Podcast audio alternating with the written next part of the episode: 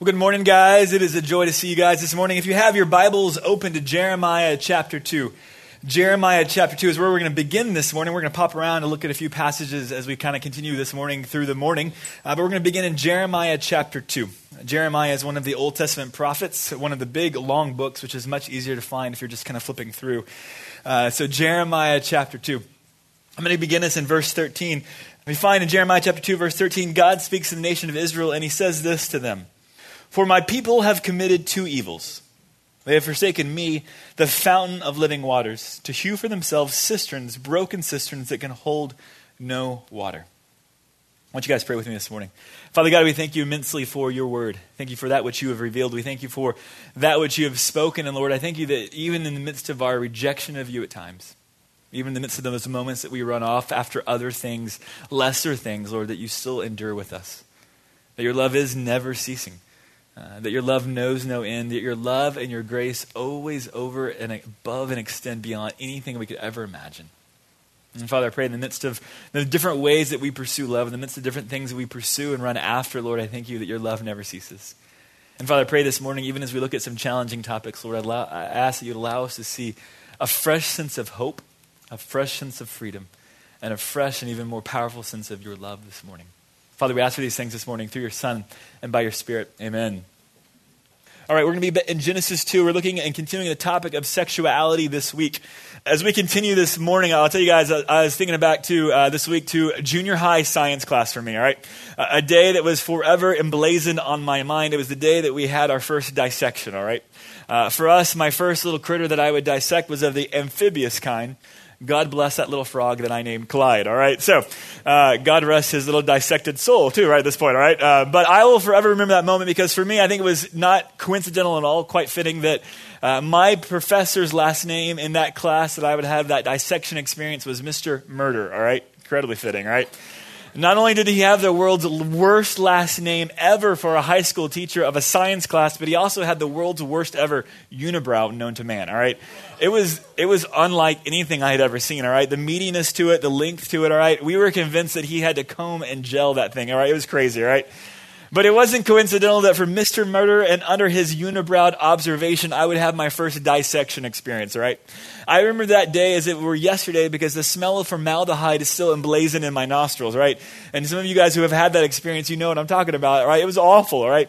And it wasn't just the smell. For many of us, it was the sights, all right? As you would take a surgical scalpel and you would fillet open a frog, right? Uh, maybe for you it wasn't a frog, maybe it was some other kind of critter for y'all, all right? For me, though, I uh, was incredibly squeamish that whole class period, all right?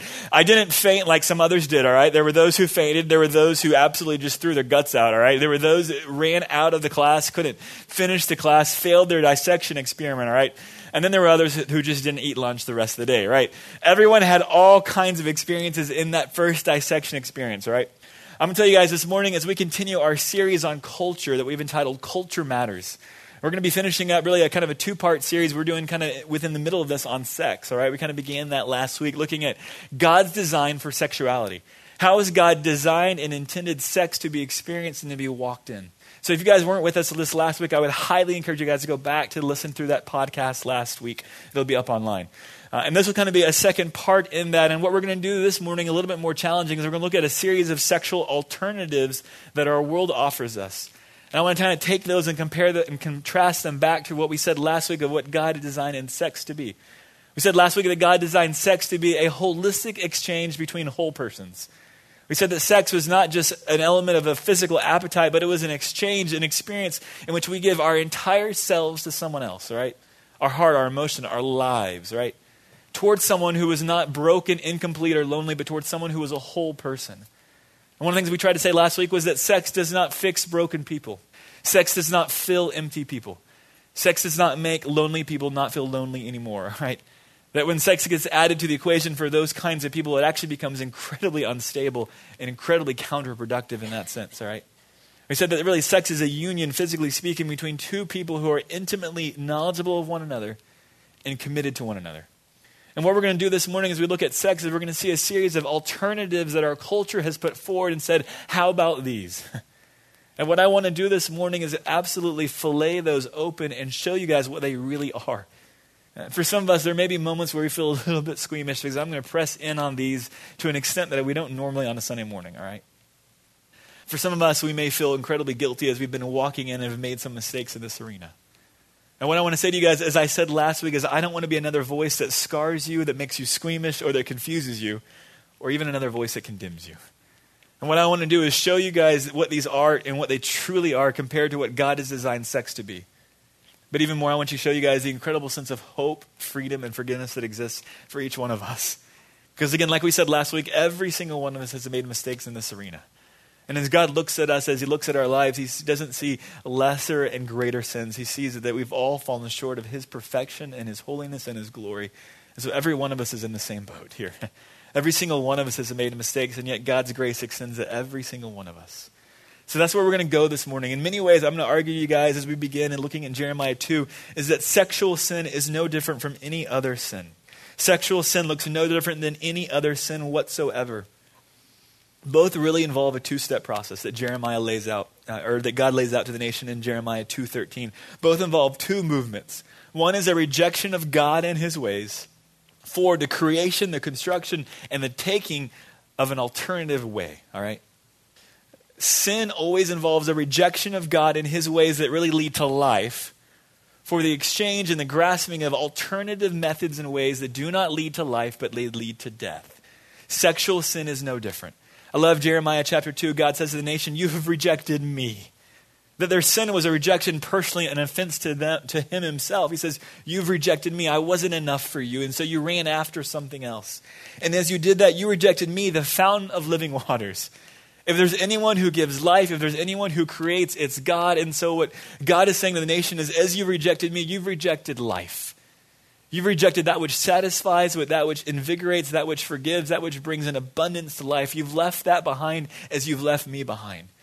And in exchange, what you've done is you've constructed something that was an alternative. Notice what he says in Jeremiah 2.13. He says, to hew out for yourselves cisterns, broken cisterns that could hold no water. Notice the incredible contrast there. God says, You've rejected me, the fountain of living waters, for broken cisterns that you made for yourselves that could hold no water whatsoever. They're broken and they cannot do anything that you think that they can do. And so, sin, is in any kind of sin, is always that two step movement. It's a rejection of God and his ways that lead to life for the exchange of something that is an alternative that falls outside of the ways of God and outside of a relationship with God for something that doesn't bring life whatsoever. And so, really, for us, as we walk through this morning, we're going to look through some topics that are really hard. And what I want to show you guys is how broken, how deadly, and how they falsely promise you and I over and over again, all right? And then I want to show you guys over and over again, and really how God extends us incredible grace, incredible hope, and incredible freedom, all right? That's where we're going to go. In fact, if you have your Bibles, flip over now to Matthew, uh, actually, John chapter 8. We're going to kind of jump into John chapter 8. Uh, as Jesus is going to highlight for us really the first trap I think some of us can fall into, all right? And really, Jesus is going to unfold for us in John 8, really the, the overarching banner I kind of want to put on all of the different things that we're going to look at this morning, all right? John 8. Beginning in verse 3, uh, John records for us, uh, beginning in verse 3, that the scribes and the Pharisees brought a woman caught in adultery. And having set her in the center of the court, they said to him, Teacher, uh, this woman has been caught in adultery in the very act. Now, in the law, Moses commanded us to stone such women, but what then do you say that we should do? All right? Imagine the scene for a moment a woman who is having an affair or having a relationship, a sexual experience outside of the boundaries that God intended within a marriage relationship. She's caught in that very act, and the nation of Israel grabs her, throws her into a public gathering immediately after that moment with the expectation and with the right that they would be ready and able to stone her throw rocks at her for her death because that was the law of the Old Testament. That a person caught in adultery would be stoned. And so Jesus is going to have an incredible response. But I want to use John 8 really to kind of set the stage for us and kind of give you guys a definition really of the first thing we're going to look at. The first thing I want you guys to see, the first, in a sense, sexual pitfall that befalls our culture uh, and our group uh, is adultery. That John is going to highlight for us a woman who's caught in adultery. But in a sense, for you guys, I want to define really what is adultery. How do you define adultery? I'm going to define for you guys that adultery is a sexual experience outside of the boundaries that God intended sex to be experienced, all right? Adultery is a sexual experience within a relationship, though, that is outside of the boundaries that God intended for sex to be experienced, all right? See, sex is an incredibly beautiful thing, but when it moves outside of the boundaries, it becomes something very different.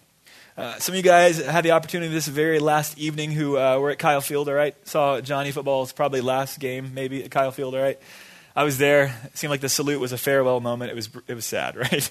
All of us are grieving and trying to deny the reality of what may be coming, all right? But you and I have had an opportunity over the last two years to watch something incredibly beautiful, all right? Uh, not to make too much of football, all right, but here we go, all right? Uh, Johnny, as he's darted in and out of linebacker's grasp, as he's uh, made one defensive lineman after another incredibly frustrated and scored over 39 touchdowns this season, we've watched a beautiful thing, right? A beautiful thing, though, that has occurred within the boundaries of sidelines and between the boundaries of a whistle, right? I want to highlight for you guys and, and, have you guys imagine with me for a moment, though. Imagine, though, that, that beauty, imagine, though, if it were taken outside of the boundaries and what could happen, all right? Imagine for a moment last night, let's say I'm going to give you guys a different ending to the game. Imagine for a moment that Johnny darts and dives and spins and jukes and uh, makes everyone look embarrassed, all right? And finally, uh, toward the fourth quarter, imagine a linebacker who's had it with Johnny for the rest of the day and just wants to take him out. And imagine that Johnny runs out of bounds and three or four yards out of bounds after the whistle, this linebacker decides, I'm going to take Johnny's knees out, all right? Imagine that he hits Johnny and imagine Johnny goes down and Johnny tears his ACL, all right? So you had something that was beautiful within certain boundaries, but when it went outside the boundaries, it got incredibly dangerous, right? Now imagine not just the danger for Johnny who tears his ACL, not expecting he's going to get hit at that moment, but imagine the danger for that opposing linebacker as he tries to get out of Kyle Field alive, right? You think this adulterous woman was in trouble? Imagine that opposing linebacker, right? From things I heard, I heard that Kyle Field immediately went under deconstruction last night, all right? I can imagine this opposing linebacker not getting out of Kyle Field alive, but being buried under the debris that would be there for the rest of life, right? So when you take something beautiful and you take it outside the boundaries, all of a sudden it gets incredibly dangerous. Incredibly dangerous. That's what adultery is. It's taking something incredibly good and beautiful within certain boundaries and when it gets moved outside of those boundaries, it becomes not so beautiful anymore, but incredibly dangerous. Dangerous to the participants and dangerous even to spectators here, all right? John 8, Jesus is going to highlight the sin of adultery that's going to be a bit of a banner for us over all of the sins and the sexual pitfalls we're going to look at this morning. And really, what adultery is, is again a sexual experience outside of the boundaries. And for many of us, we would go, hey, you know what? I understand extramarital affairs are sin, right? A person enters into a marriage relationship, they have a covenant with one another, they agree to be uh, uh, trusting and true to one another, and every single one of us would argue and we could see the kind of danger that comes when someone moves outside of that boundary of trust and has an extramarital affair. Every single one of us, and some of us have come from families where we've seen that happen, and we've seen the carnage, we've seen the destruction, we've seen the lack of trust that's occurred in that marriage and even in the family. Every single one of us can argue that, right? But what about not after marriage and extramarital affairs, but what about premarital, right? Uh, every single one of us, and especially for you guys, you're not necessarily wondering and fearing the extramarital situation, but many of us are asking the question what about sex before marriage? What about premarital sex? Many of us will argue, especially if this is the person I'm going to marry, what makes it so wrong, right? And the challenge is that almost counts for a lot of things, but it doesn't count for it in marriage, right? Almost graduated gets you a ring, right? Aggie ring, right? Almost graduated can even get you a job, right? Almost an A with a nice professor can get your grade rounded up, but almost married gets you nothing, right? Almost married gets you engagement. And for those of you guys who have been engaged, I congratulate you. And then I say, welcome to purgatory, all right? Because it's incredibly difficult, all right? It's an incredibly difficult phase and period of time. Andrew and Lindsay over there are laughing because they know exactly what I'm talking about, all right? what are we, 36 days away? What are we now, you know? All right. So, but engagement, incredibly difficult period of time, right?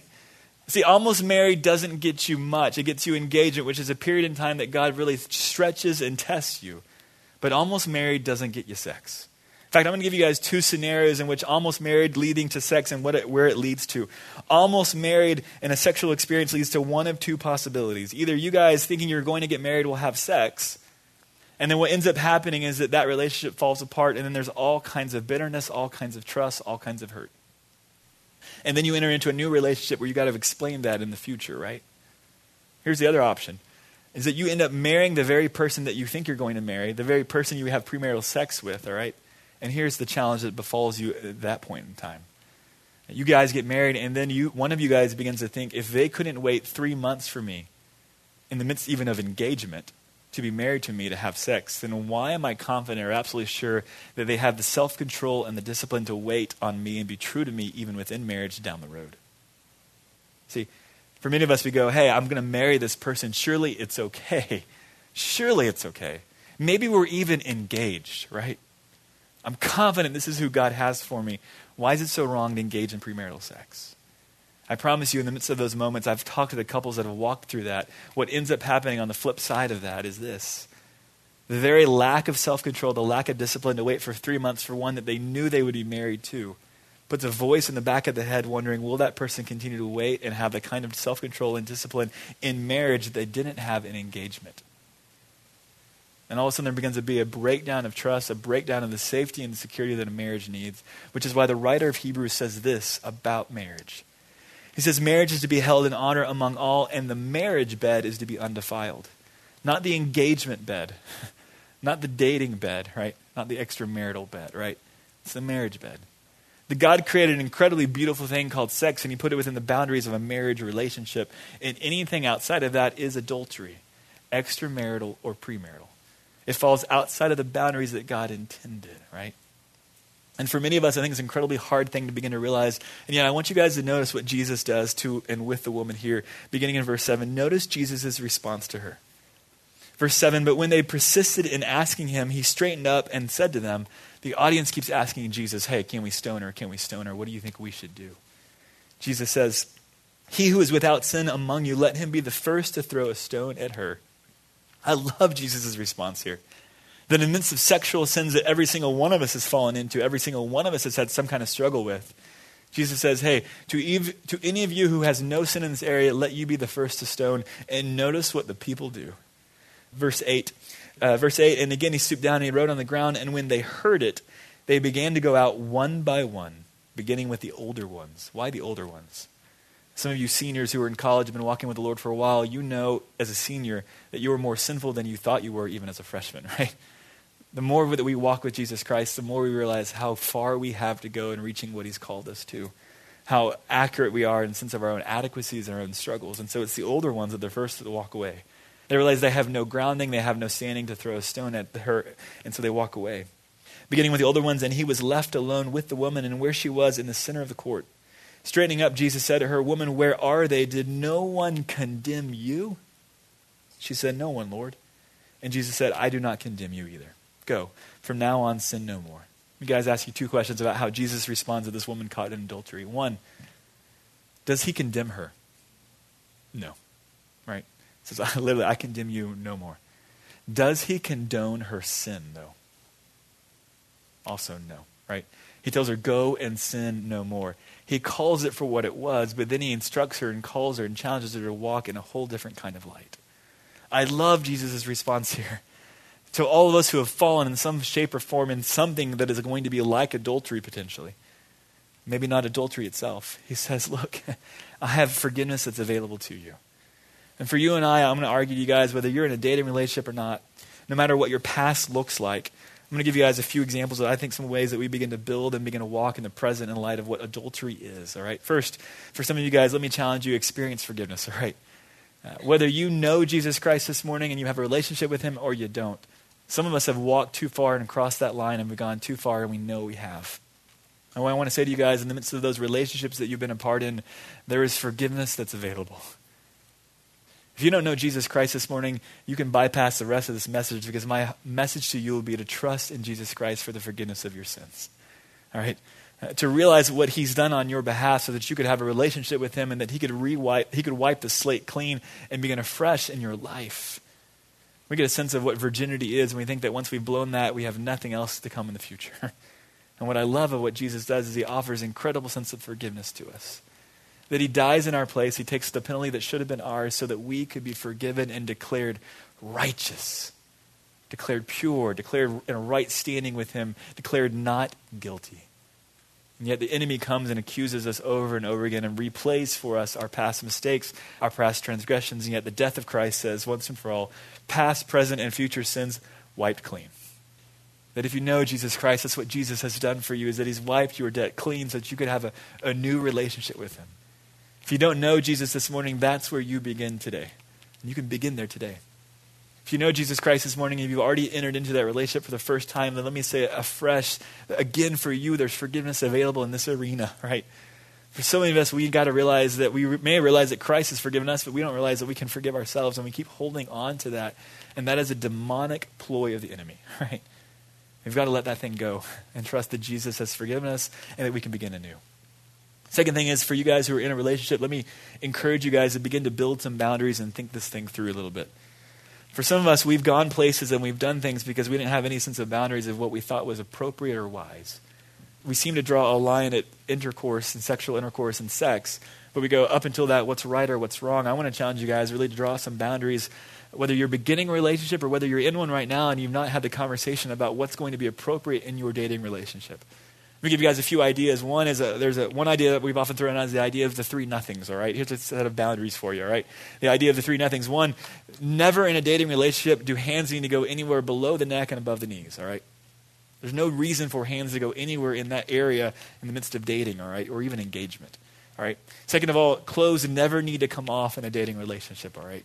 There's no reason in the midst of a dating relationship or even engagement that clothes ever need to come off, all right? The moment hands start moving in those areas and clothes start coming off, we're in trouble really fast, all right? And then thirdly, I'd say to you guys, nothing lying down. I don't know what it is, but there's something about lying down. It seems like gravity is suspended, all right? And hands kind of just start going everywhere, all right? So Seriously, all right? Nothing lying down, no clothes coming off, nothing below the neck and above the knees. And if you can maintain those boundaries, it will be incredibly helpful, all right? But see, fences are just fences. They're to be helpful to you, but they are not the law, right? They are not the solution. In fact, some you, sometimes I'd argue that some of you guys need a, a healthy dose of wisdom, right? Thinking through the environments that you find yourselves in in a dating relationship. If you continue to go too far, you continue to go beyond boundaries, and it's 1 a.m. behind a closed doors with behind a closed door with a movie that's incredibly boring. I'd say to you guys, no surprise you're having hard times, right? It's no surprise that with a, a, a movie uh, that's boring at 1 a.m. when you're too tired to talk, you're, you're too bored to talk, that you start getting yourself into trouble, right? But just the way that things unfold. I want to challenge you to begin to think through, especially if you've gone too far in this arena. Hey, what are the situations that you're putting yourselves in? Sometimes you can have all the right boundaries, you can have all the right heartbeat in the world, but if you put yourself in the wrong situation, you're toast, you're a dead goose from the very beginning, or a dead frog, right? That's what's going to happen. Begin to think through that issue. In many ways, I want to highlight for you guys, and I want you guys to rethink through the way that premarital sex works, all right? Some of you guys, I'll tell you guys, I'm a city boy. I don't do rural very well, all right? But I'm going to try to do a campfire analogy here, so we'll try this out, all right? So, if it botches, I apologize, all right? But a lot of us love to do the campfire thing, and we love to bring the giant thing of uh, lighter fluid, right? Uh, some of us have lost eyebrows and uh, hair on our hands because of getting a little too close to that issue, right? But we love the big giant boom, right? In many ways, premarital sex is taking lighter fluid to a campfire, all right? There's a moment of incredible entertainment and excitement and fun, right? But the challenge is that that fire, so to speak, that relationship, so to speak, begins to need that lighter fluid over and over again just to keep going. The kinds of fires that last long are not the fires that are stoked constantly by lighter fluid, but the fires that are built and that continue by the long lasting coals that burn deeply and they burn slowly. All right? In the midst of a dating relationship, the kind of relationship that's going to continue on down the road and going to progressively and fruitfully lead into marriage is the kind of relationship that's built on the coals that burn slowly and that burn deeply and not by the, pre, uh, by the lighter fluid of premarital sex, right? You guys got to begin to rethink that thing through. Uh, it, it may seem to have a kind of influence and impact on the relationship, but over the long haul, it's going to be incredibly problematic. In fact, you may find yourself wondering, do we have to continue to do this just to keep it going? And in that case, watch out. because what you're building into is a fire or a relationship that likely is not going to last because it's not being built on the right kind of foundation. Which is why, for me, for you guys, it's not just about building boundaries, but it's about building the right kind of foundation in the midst of dating, right? Walking in purity and sex is not about just disengagement and avoidance, but it's also right about the right inclusion of the right kinds of things. And so, as you guys are dating, we said this a little bit last week as well, but as you guys are dating, I'd highly encourage you guys to begin to think through how do you build, begin to build the right patterns? How do you begin to listen? How do you begin to encourage? How do you begin to learn to communicate and to serve the person of the opposite sex in that dating relationship.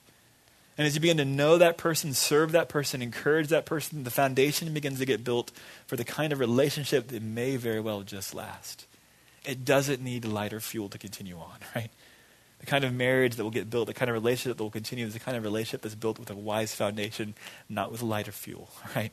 So be really careful. Begin to rethink the way that works. And again, if you've gone too far, hey, I love the fact that Christ is there to forgive, there to restore, and there to begin to work in a whole new way. You can begin anew today. All right? The past, again, does not determine the future. Where you've been does not determine where you have to go. You can begin anew in a dating relationship in this regard, okay? For many of us, though, I'll tell you guys, junior high and high school for me was like a romantic barren wasteland, all right? Uh, I didn't get a lot of great dating opportunities, all right? So uh, I got married, so it all worked out, all right? But uh, at least junior high and high school, all right, it was, uh, there was not a lot of uh, fruit in that arena, all right? Which I'll tell you guys, I, in many ways, looking back and walking through it, was just incredibly depressed, all right?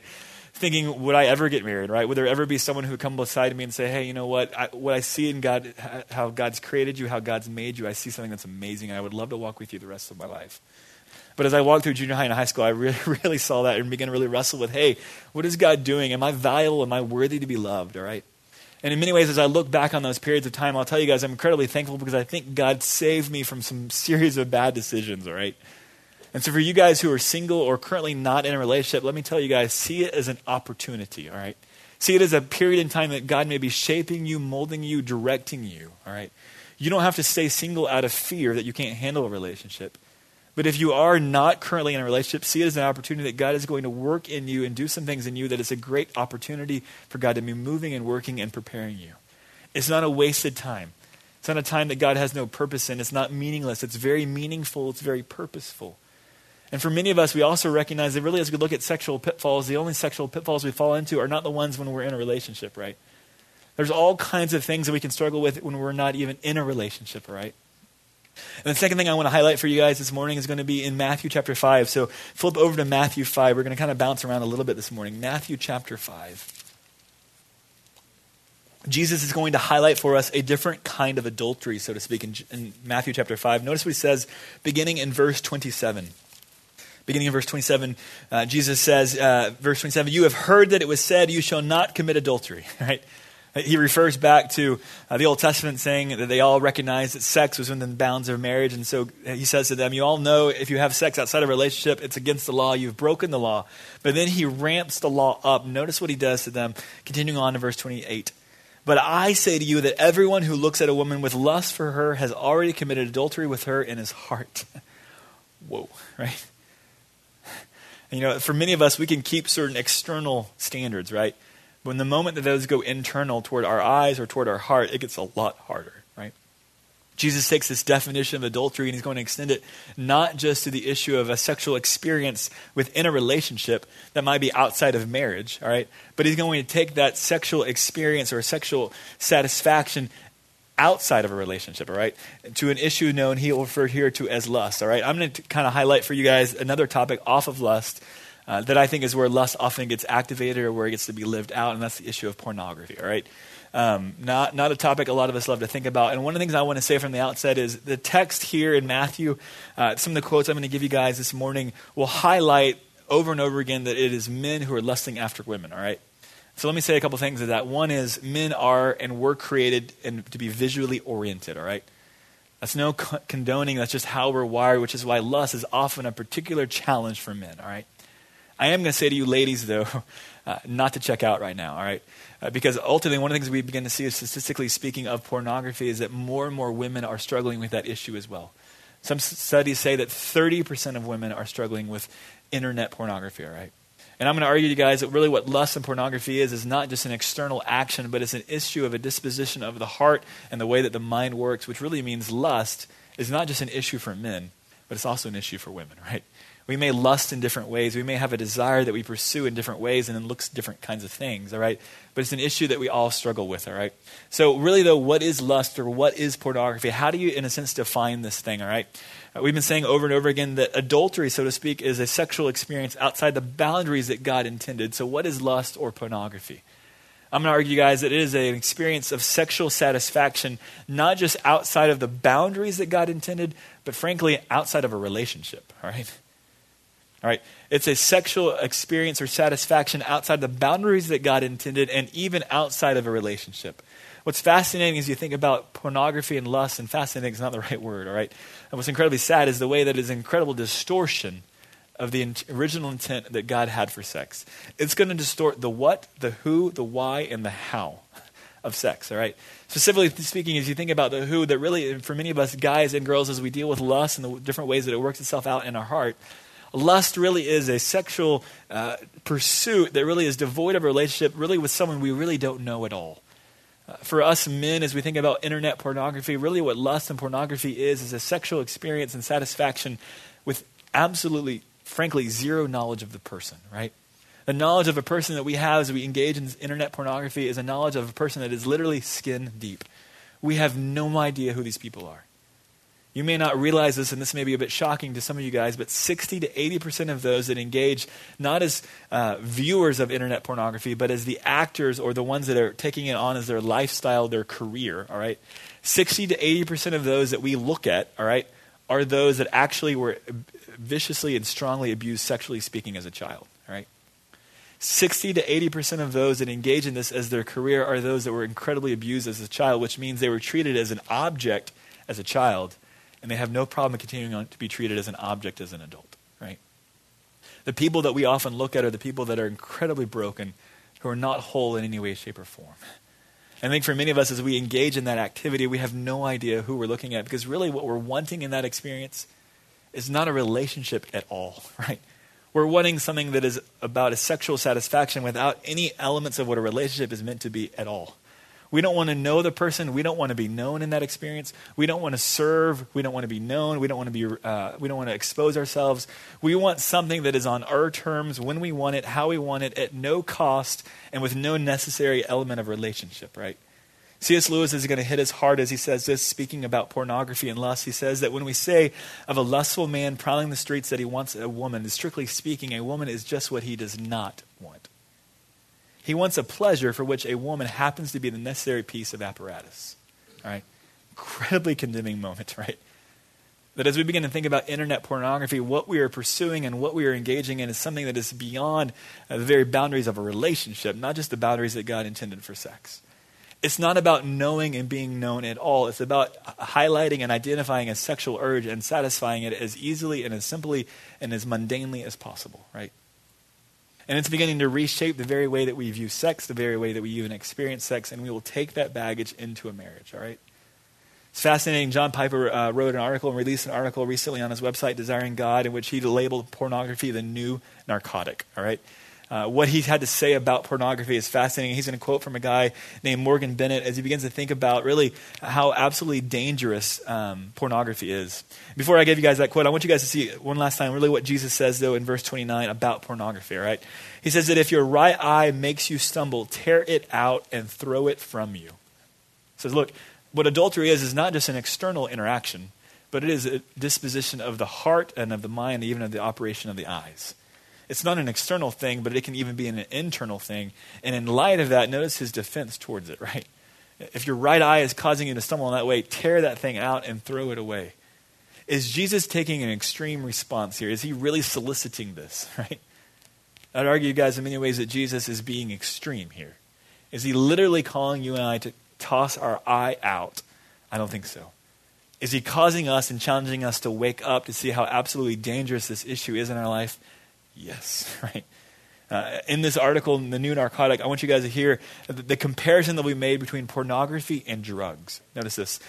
Neurological research has revealed that the effect of internet pornography on the human brain is just as potent, if not more so, than addictive chemical substances such as cocaine and heroin pornography is as addictive, if not more, than cocaine and heroin. And he goes on and he says further, hang with me through some of this, uh, kind of, it'll make sense here in a minute. But he says pornography, by both arousing, thereby creating the high effect that comes through dopamine that's in cocaine, and by leading to an orgasm through masturbation that leads to the release that uh, comes through the effect of opiates that are found in heroin, is a type of polydrug that triggers both types of addictive brain chemicals in one punch, enhancing its addictive propensity.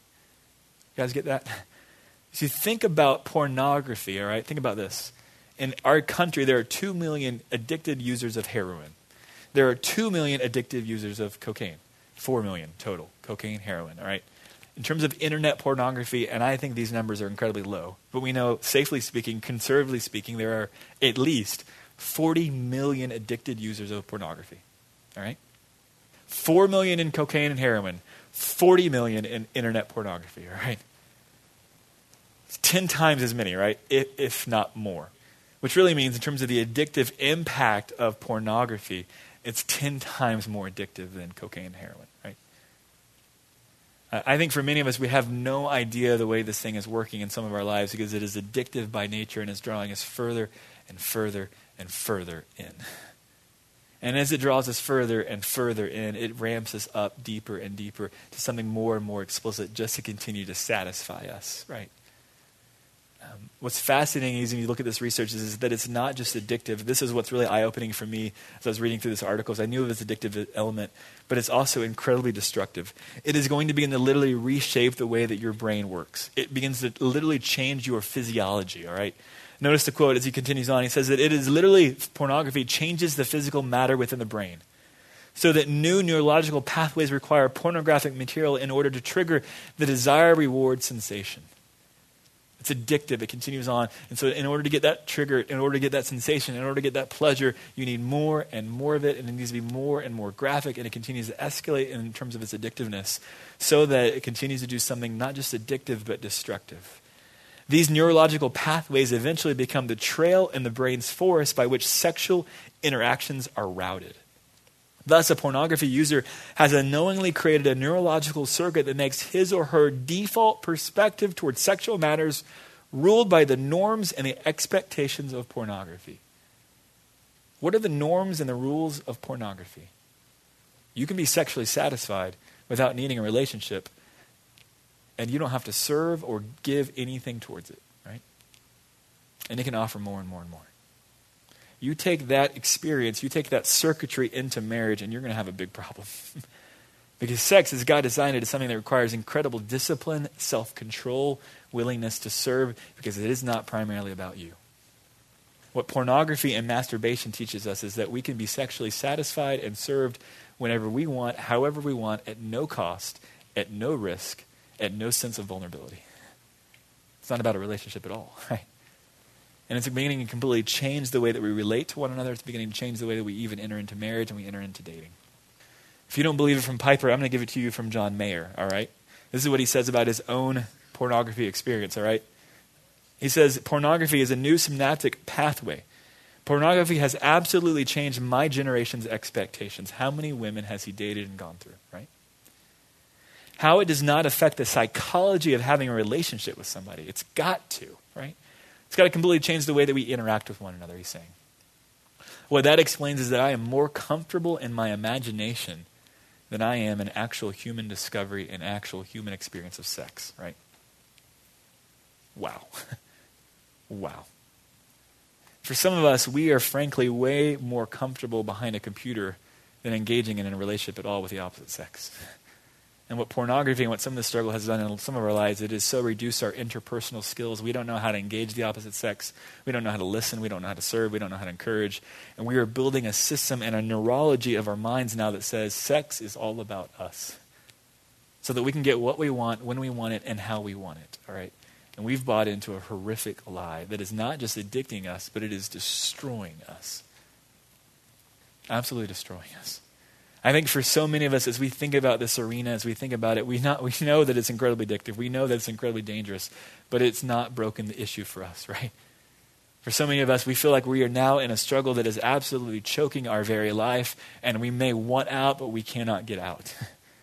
I may throw you statistics, I may throw you quotes, and I may garner your attention, but the issue for so many of us is we feel like this issue, this struggle, is one that absolutely constrains us, chokes us, and condemns us, all right? And what I want to do for you guys is give you a sense of hope and freedom and not just be another voice that condemns you guys.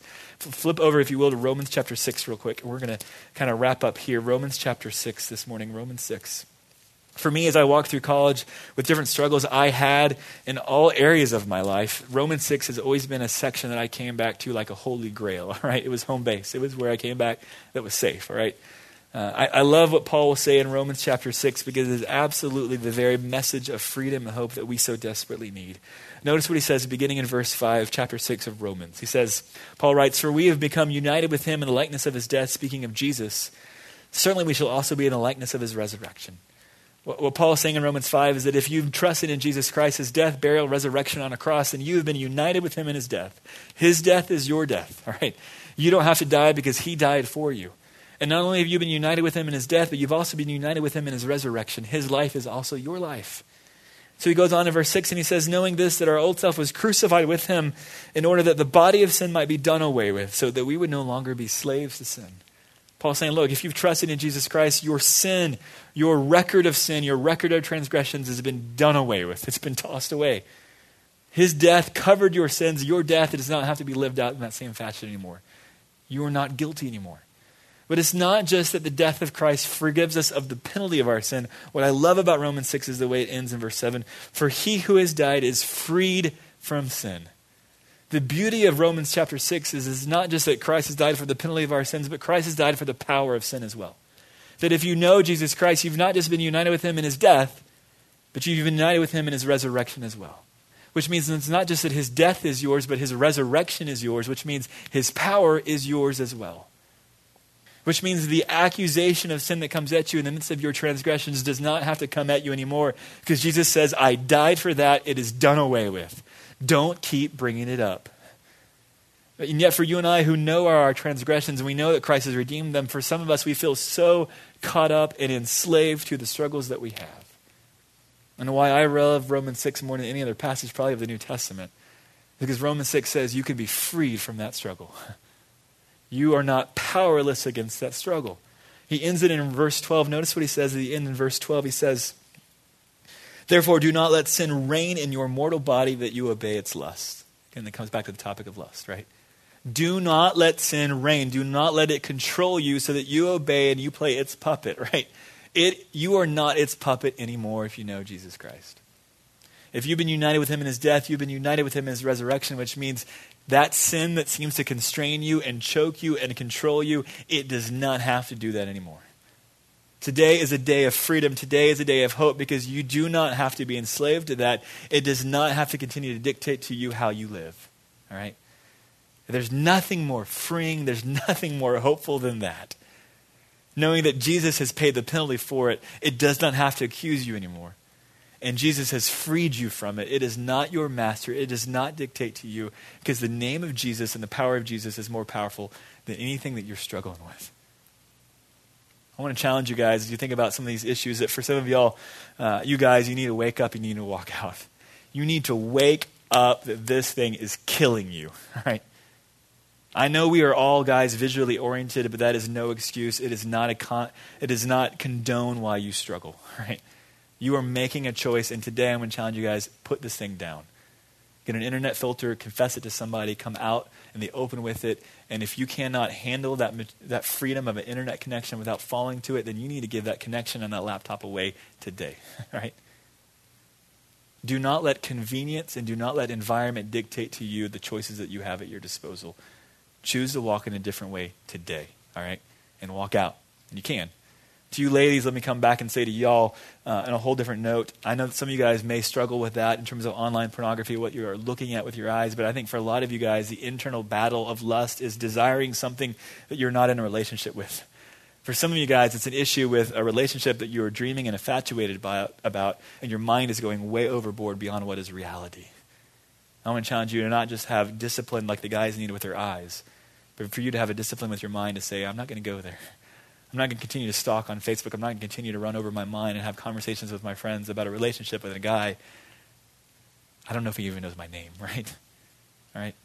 For you girls, you can go places emotionally with your heart that are beyond really what is reality in a relationship. Also, let me say to you, you ladies as well, on a flip note, in terms of where your mind and your heart may go, let me say to you, you are beautiful, all right? Our culture says here is the picture and the standard of beauty, and internet pornography takes that ball and they run 90 yards down the field with it, right? And because of that issue, it has begun to shape in you how you see your bodies, how you see yourselves. And let me say to you all this morning this God has made all things beautiful, all right? Maybe not us guys, all right? But you ladies, y'all are beautiful, all right? And I don't care what a guy says to you. I don't care what magazines say to you. I don't care what internet pornography is peddling and putting forward. It is all a lie. And you are absolutely beautiful just the way God has made you. And so you do not need affirmation from that, and you need to stop comparing yourself because you are beautiful as you are. God has made you wonderful, wonderfully made, the psalmist will say in Psalm 139. He made you perfectly, all right? And you don't need to continue to compare yourself to other standards because they're junk. And frankly, most magazines aren't even a realistic person of the person who's on the cover. They've been airbrushed, and it's not even real, right? We're comparing ourselves not even to real people now, all right? So let me say to you, ladies, trust the Lord, trust His word, trust His handiwork in your life. He's made you just as He intended you to be, and you are beautiful just as you are. And the kind of guy that you want that's going to walk with you and love you will be the kind of guy that will love you as you are, not as you're trying to be, right? That's the guy that you want. You want a guy that's not running after pornography, looking for a certain model of what beauty is. You want a guy who looks at beauty as God intended it, right? With a whole different standard. Because what he's truly after is not a body that's skin deep knowledge, but he's after a heart and a mind that loves the Lord and wants to walk with the Lord. That's my hope and my heartbeat for you guys. We are out of time this morning. We have a whole other issue on uh, homosexuality. And so, one of the things I say to you guys this morning as we wrap up real quick is uh, in terms of the issue of homosexuality, a few years ago we did a whole talk on that topic. What does the Bible say about homosexuality? Uh, and I tell you guys, we had a whole morning to hit that topic, right? We've run out of time this morning, all right? But I'd highly encourage you guys, you can find that podcast online. We did it a few years ago. Great topic to run back to. I'd highly encourage you guys to do that. What I want to do this morning is kind of just close us in prayer, all right? I want you guys to have an opportunity to come before the Lord, and I want you guys just to, uh, as you guys, as we come and we pray this morning, my hope and my heartbeat is that you guys will have a chance this afternoon to pull away and say, hey, Lord, we've looked at a lot of different stuff from adultery to pornography, even homosexuality. There's some really tough stuff, and I've come uh, in many ways, maybe making you guys a little uncomfortable. One of the things I hope you guys have seen and heard, though, is there's great hope, there's great freedom, there's great forgiveness, no matter where we are, no matter where we've fallen, no matter where we've gone. And my hope and my heartbeat is you guys will have an opportunity later today to really come before the Lord and say, hey, Lord, what is it you have for me to hear? Where is it you want to lead me? Where is it you want me to see? Where is it that you want me to live in a new kind of way, in a different kind of way? Let me pray for us. Father God, I thank you for the amazing gift of sex. I thank you for what you've created. I thank you that there is no alternative that comes close to holding a candle to it. And Father, as we wait on that uh, appropriate boundaries that we'll get to step into one day, Lord willing, Father, I pray that you'd allow us to wait in wisdom, to wait in purity, to wait uh, in godliness.